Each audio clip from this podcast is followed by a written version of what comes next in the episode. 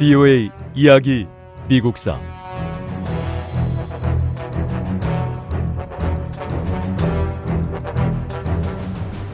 한때 막강했던 로버트 리 장군의 군대는 5만 명도 채 못되게 줄었습니다. 리치몬드와 피터스버그 이 두 도시를 두고 떠날 수밖에 없습니다. 율리시스 그랜트 장군은 로버트 리 장군의 모든 전선에 대해 즉각 공격 명령을 내렸습니다.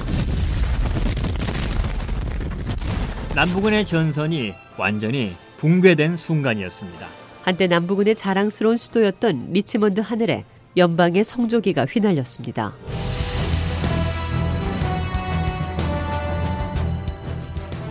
VOA 이야기 미국사 제 27부 미국의 남북 전쟁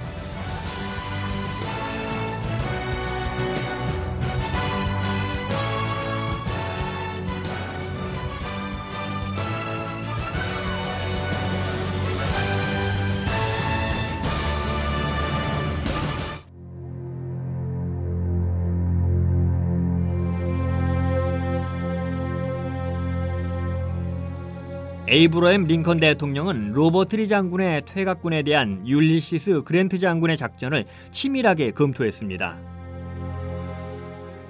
북부군은 퇴각하는 남부군의 뒤를 바짝 따라붙었습니다. 북부군은 가끔씩 퇴각하는 남부군의 이동 대열을 공격했습니다.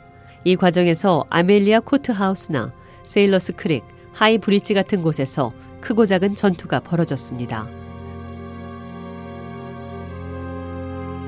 로버트 리 장군의 군대는 공격을 받을 때마다 맞서 싸웠지만 서서히 피를 흘리고 굶주리며 죽어갔습니다. 현재 상황이 어떻게 되고 있는지 보고하시오. 상황은 없습니다. 상황이 없다니 그게 무슨 말이오? 보고드릴 상황이 없다는 말씀입니다.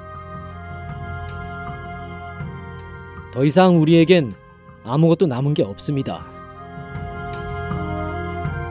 장군님, 당신의 불쌍한 병사들을 더 늦기 전에 고향으로 보내야 합니다. 그렇게 해서 제때 봄 농사를 지을 수 있게 해 주십시오.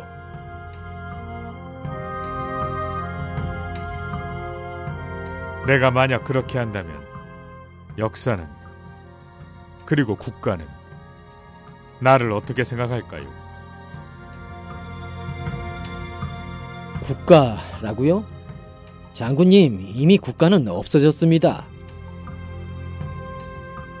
지금은 장군님이 이 병사들의 국가입니다. 우리 병사들은 금년은커녕 먹을 것도 받지 못했지만 장군님을 위해 싸웠습니다. 물론 아직도 장군님을 위해 죽을 수 있는 병사들이 수천 명은 남아 있습니다. 장군님이 어떤 결정을 내리든 저는 그리고 우리 병사들은 장군님 뜻을 따르겠습니다.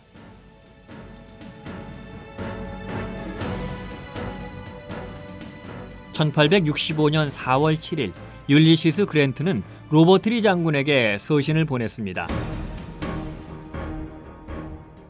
그랜트 장군이 보내온 표현지는 싸움을 계속하는 건 가망이 없는 일이니 더 이상의 희생이 없도록 그만 항복하라는 내용이었습니다.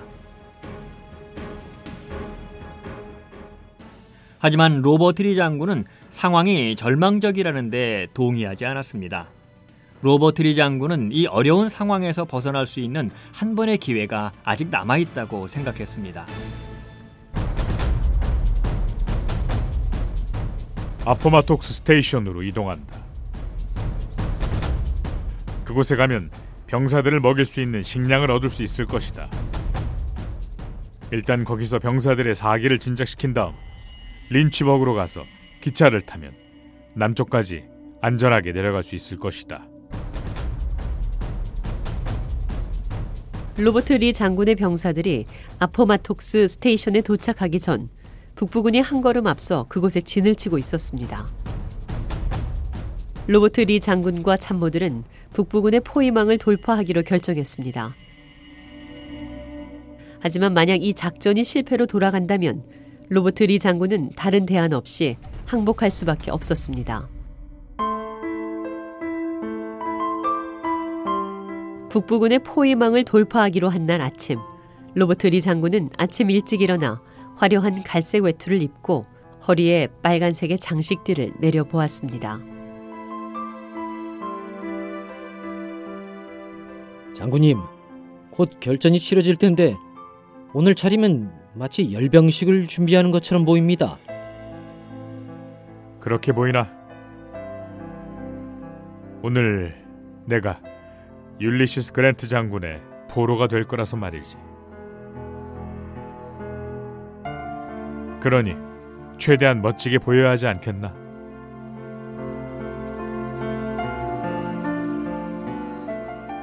날이 밝아오자 로버트 리 장군은 아포마톡스 코트하우스 마을의 외곽의 언덕 위에 도착했습니다.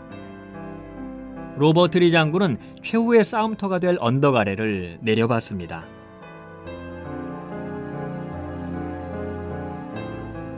로버트 리 장군의 군대는 끝까지 싸웠습니다. 하지만 북부군의 포위망을 돌파할 수는 없었습니다. 남부연합은 서서히 최후의 시간을 맞이하고 있었습니다. 남부가 그나마 전장에서 이렇게 오래 버틸 수 있었던 것은 로버트 리 장군의 군사적인 천재성 때문이었습니다. 하지만 로버트 리 장군이 아무리 전공이 뛰어나도 식량과 장비가 든든히 받쳐주는 북부군과 막강한 산업력을 가진 북부로부터 남부를 지킬 수는 없었습니다. 로버트 리 장군은 항복을 결심합니다. 이제 율리시스 그랜트 장군을 만나러 가는 일만 남았군. 여기서 더 머뭇거리면 죄 없는 수많은 내 병사들을 죽음으로 몰아넣게 되는 거겠지. 그렇습니다. 장군님. 다행인 건 율리시스 그랜트 장군이 내게 무조건 항복을 요구하지는 않을 거라는 것이지. 요구할 수 있는 권리가 우리에게 있는 만큼 좋은 조건을 제시해야겠지. 나는 우리 병사들이 다시는 싸우게 하지 않는다는 조건을 걸고 항복할 것이다.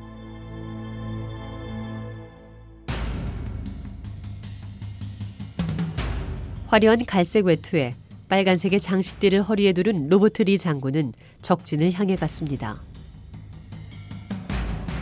그리고 그랜트 장군에게 전문을 보냈습니다.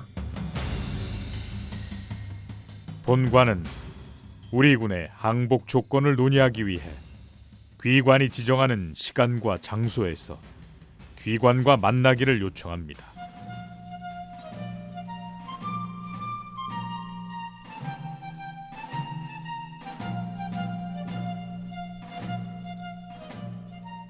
(1865년 4월) 4년간 계속된 참혹한 전쟁이 막을 내리게 됐습니다.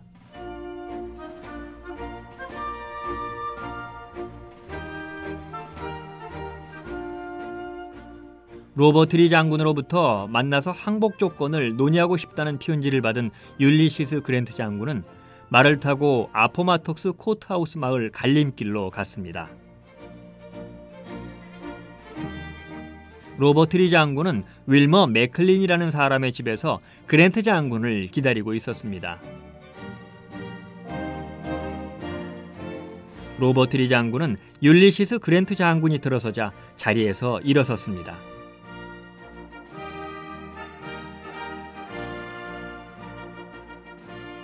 율리시스 그랜트 장군의 차림새는 북부군을 총지휘하는 군 지도자 같아 보이지 않았습니다.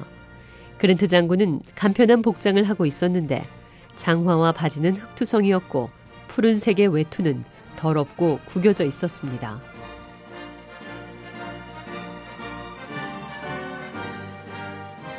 비오의 이야기 미국사 다음 시간에 계속됩니다.